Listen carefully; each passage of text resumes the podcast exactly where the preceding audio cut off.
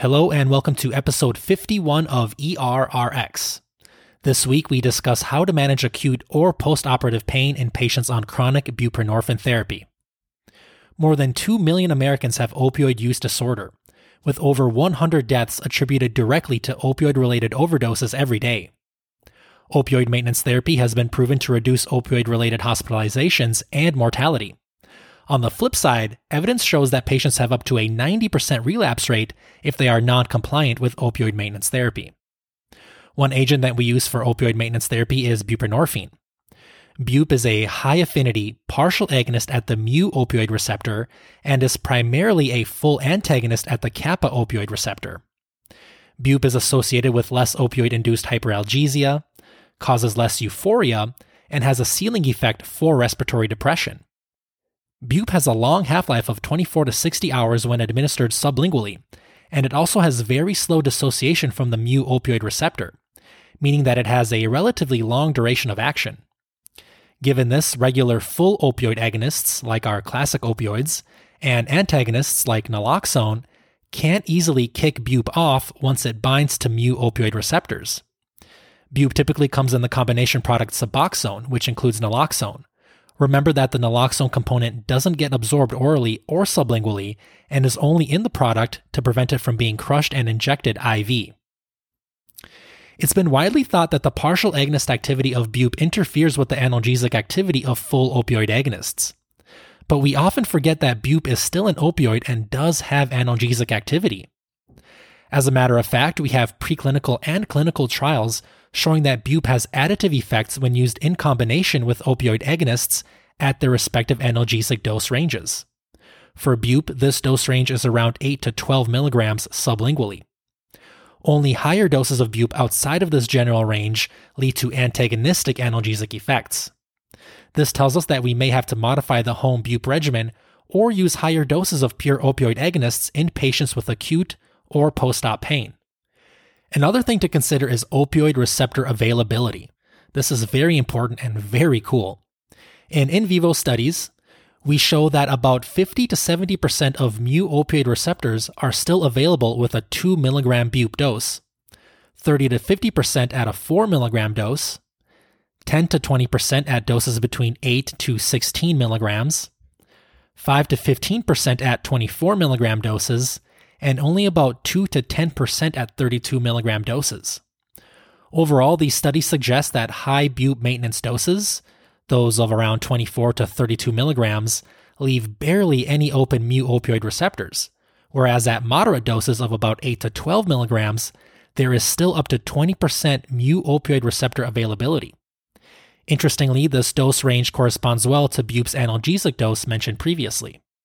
If there are enough receptors available with bup in the system, we can still add on additional mu opioid agonists for analgesic effect.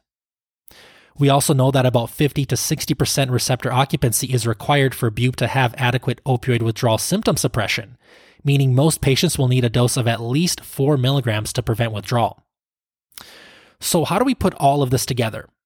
Historically, experts recommended discontinuing bup three to five days prior to surgery and supplementing with opioid agonists to reduce withdrawal. More recently, others have recommended continuing bup throughout the pre and post surgical periods. There is still some controversy as to which option is best, but in general, both populations, those that held bup and those that continued it, had similar reductions in pain scores and other patient specific outcomes, although they each required higher opioid doses than the general population.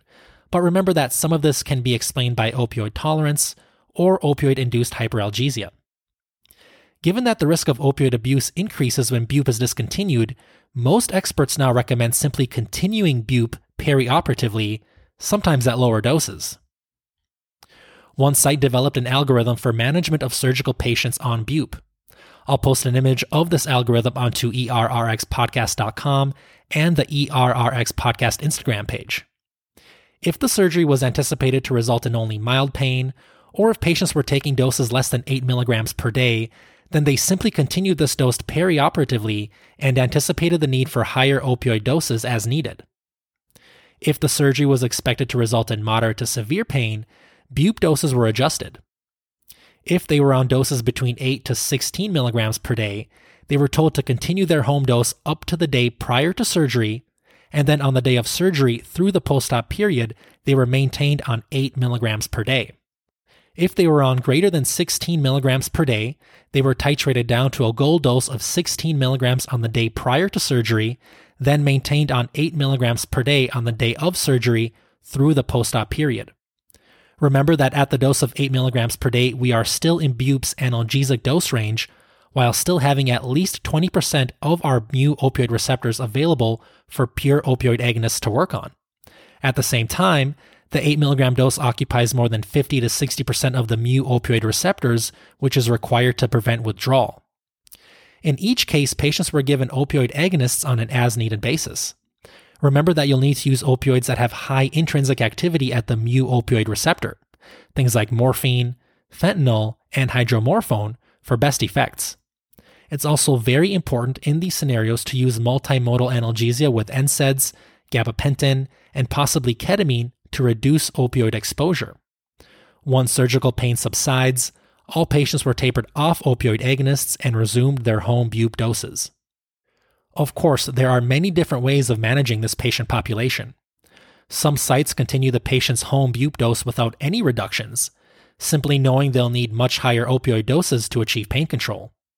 Some continue the home dose but divide it into three to four times per day dosing to take advantage of bup's six to eight hour analgesic activity. Some temporarily increase the home bup dose up to 32 milligrams per day and divide that into three to four daily doses. And lastly, some recommend continuing bupe at home dosing and only reducing the dose if adjunct therapies and opioid agonists fail to control pain. All of these are viable options. It's only becoming clearer that the least effective option is discontinuing bupe therapy altogether. And as a side note, for patients on methadone for opioid maintenance therapy, we again simply continue their home methadone dose and maximize non opioid analgesics while allowing for PRN opioids at higher doses. In conclusion, in patients on chronic opioid maintenance therapy with BUP who are in acute or post op pain, stopping BUP in hopes of achieving better pain control may not be the best course of action. Usually, continuing or slightly adjusting their BUP dosing with higher doses of as needed opioids is the best option. Consider involving your hospital's addiction or pain medicine experts when managing these patients, as well as having long discussions with your patients about their wishes and reasonable expectations. As always, thank you so much for your time. We're nearing the 52nd episode of ERRX and our one year anniversary. To celebrate, we'll be doing another small prize giveaway. To enter, simply leave a review of the podcast on Apple Podcasts, then send me a message on errxpodcast.com with your review and email address.